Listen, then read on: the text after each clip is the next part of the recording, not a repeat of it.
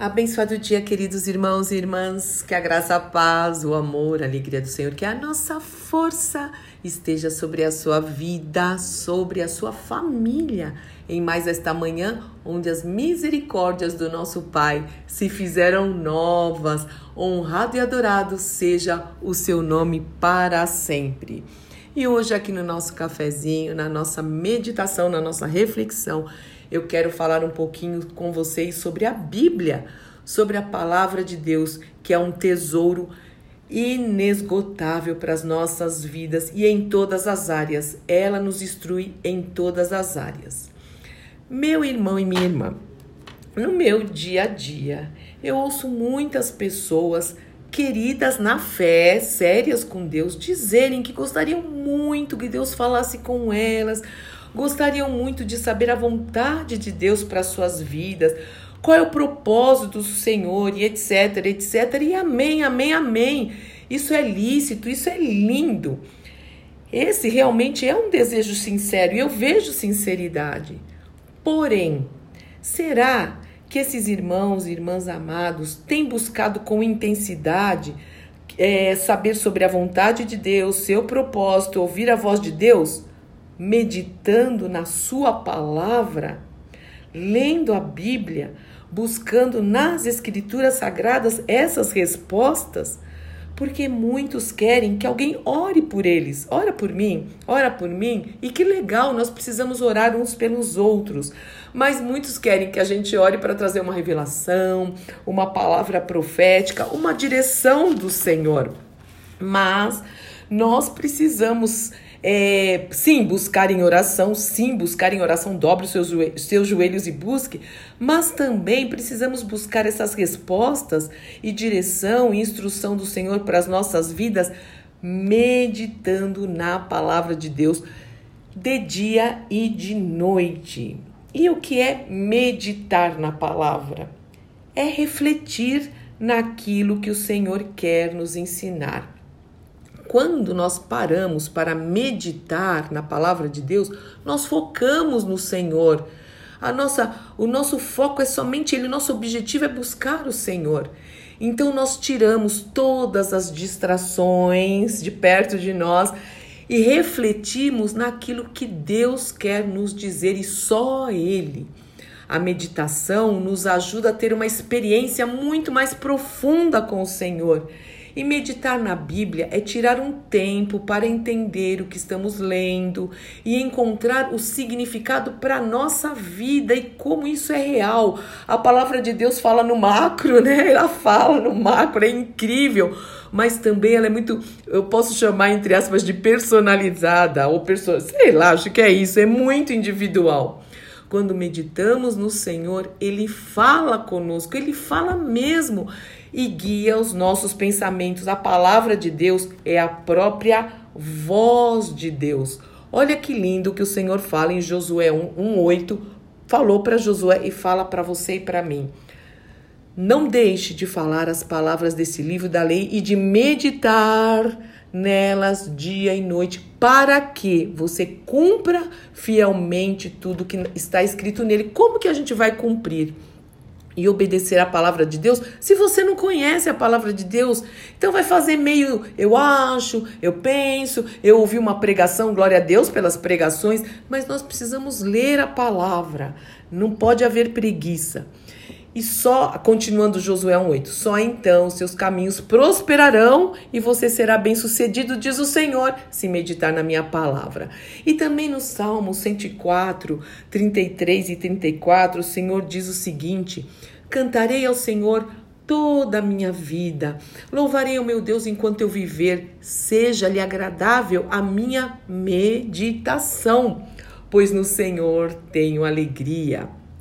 Salmo 19, 14. Que as palavras da minha boca, dos meus lábios e a meditação do meu coração sejam agradáveis a ti, Senhor, rocha minha e meu redentor. Mais um aqui é lindo. Salmo 119 fala inteirinho sobre a palavra de Deus, quase todos, todo ele. Salmo 119 tem 173, se eu não me engano, é, versículos, mas vale a pena. E diz o seguinte: Antes do, do amanhecer, antes do amanhecer, me levanto e suplico teu socorro, Senhor.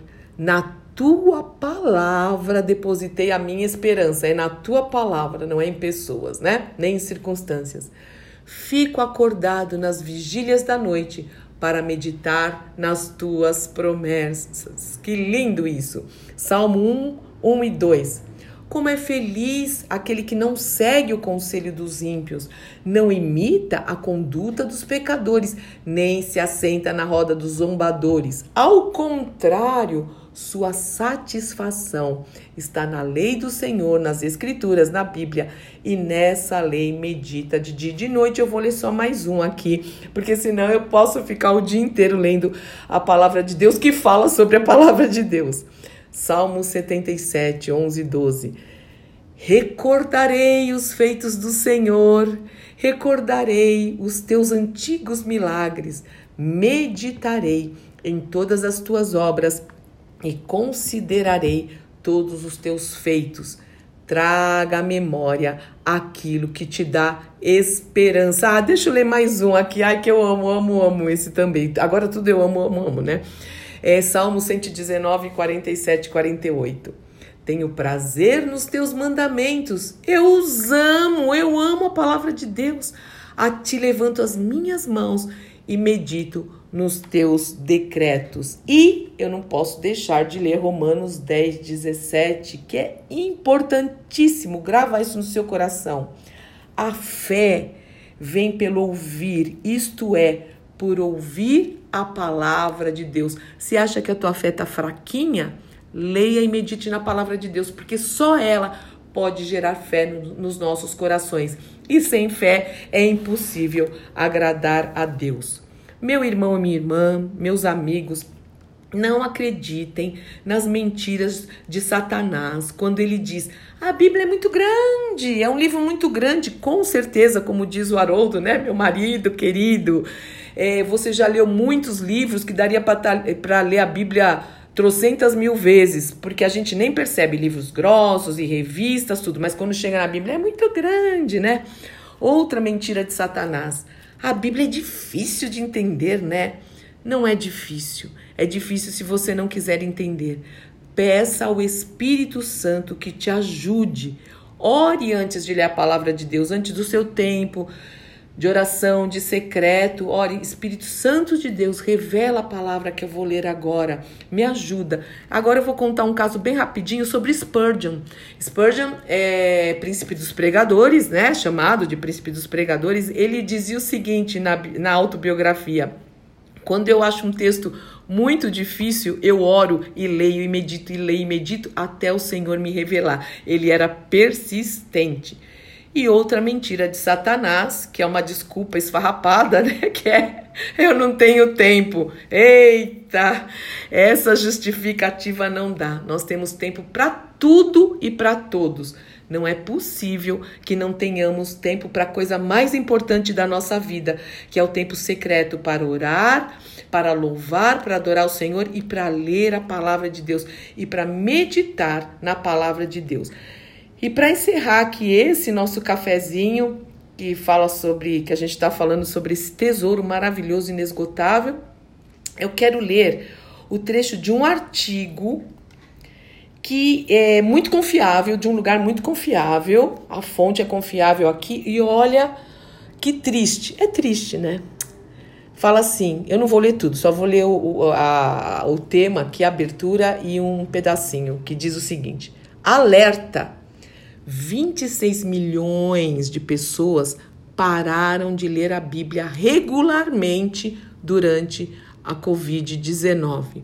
E diz o seguinte: Don Whitney, é, professor de espiritualidade bíblica do Seminário Teológico Batista do Sul, ele acha que provavelmente há uma conexão causal. Ai, chique isso, né?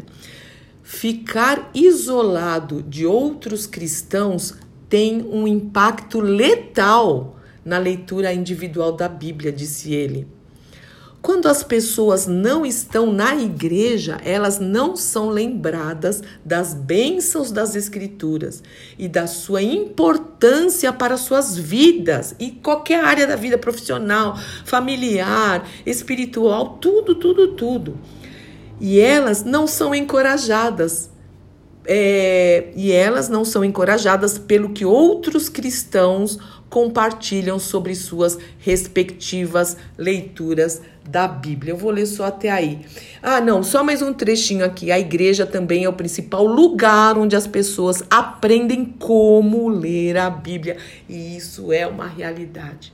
Meu irmão e minha irmã, nesses poucos minutos, eu espero que o Espírito Santo, eu não tenho essa capacidade de, de te incentivar e de tocar o seu coração, mas o Espírito Santo tem. Eu tô orando aqui e eu sempre oro antes de gravar os cafés. Espírito Santo de Deus, me ajuda e toca o coração de todos aqueles que vão ouvir comigo esse cafezinho que é café com Jesus. E eu tô orando, Espírito Santo de Deus, desperta vidas para que amem a tua palavra, para que amem a palavra de Deus, para que guardem no coração. Escondi a tua palavra no meu coração para não pecar contra ti. Lâmpada para os meus pés e luz para os meus caminhos é a tua palavra, Senhor. E essa é uma realidade. E que tesouro é a tua palavra, nos dando direção, nos levando adiante, Senhor, nos colocando num caminho reto e seguro, nos livrando do maligno. Obrigada, Senhor, obrigada. Nos desperta mesmo. Nós amamos a Bíblia, amamos a tua palavra e te amamos porque a palavra de Deus é a tua própria voz. E como é lindo ouvir a tua voz, como é linda. Ela é mansa, ela é doce e ela é poderosa. Voz como de trovão, glória a Deus. Eu oro em nome do Senhor Jesus Cristo. Amém, amém, amém. Deus te abençoe, meu irmão e minha irmã. Sou Fúvia Maranhão, pastora do Ministério Cristão Alfa e Ômega, em Alphaville, Barueri, São Paulo.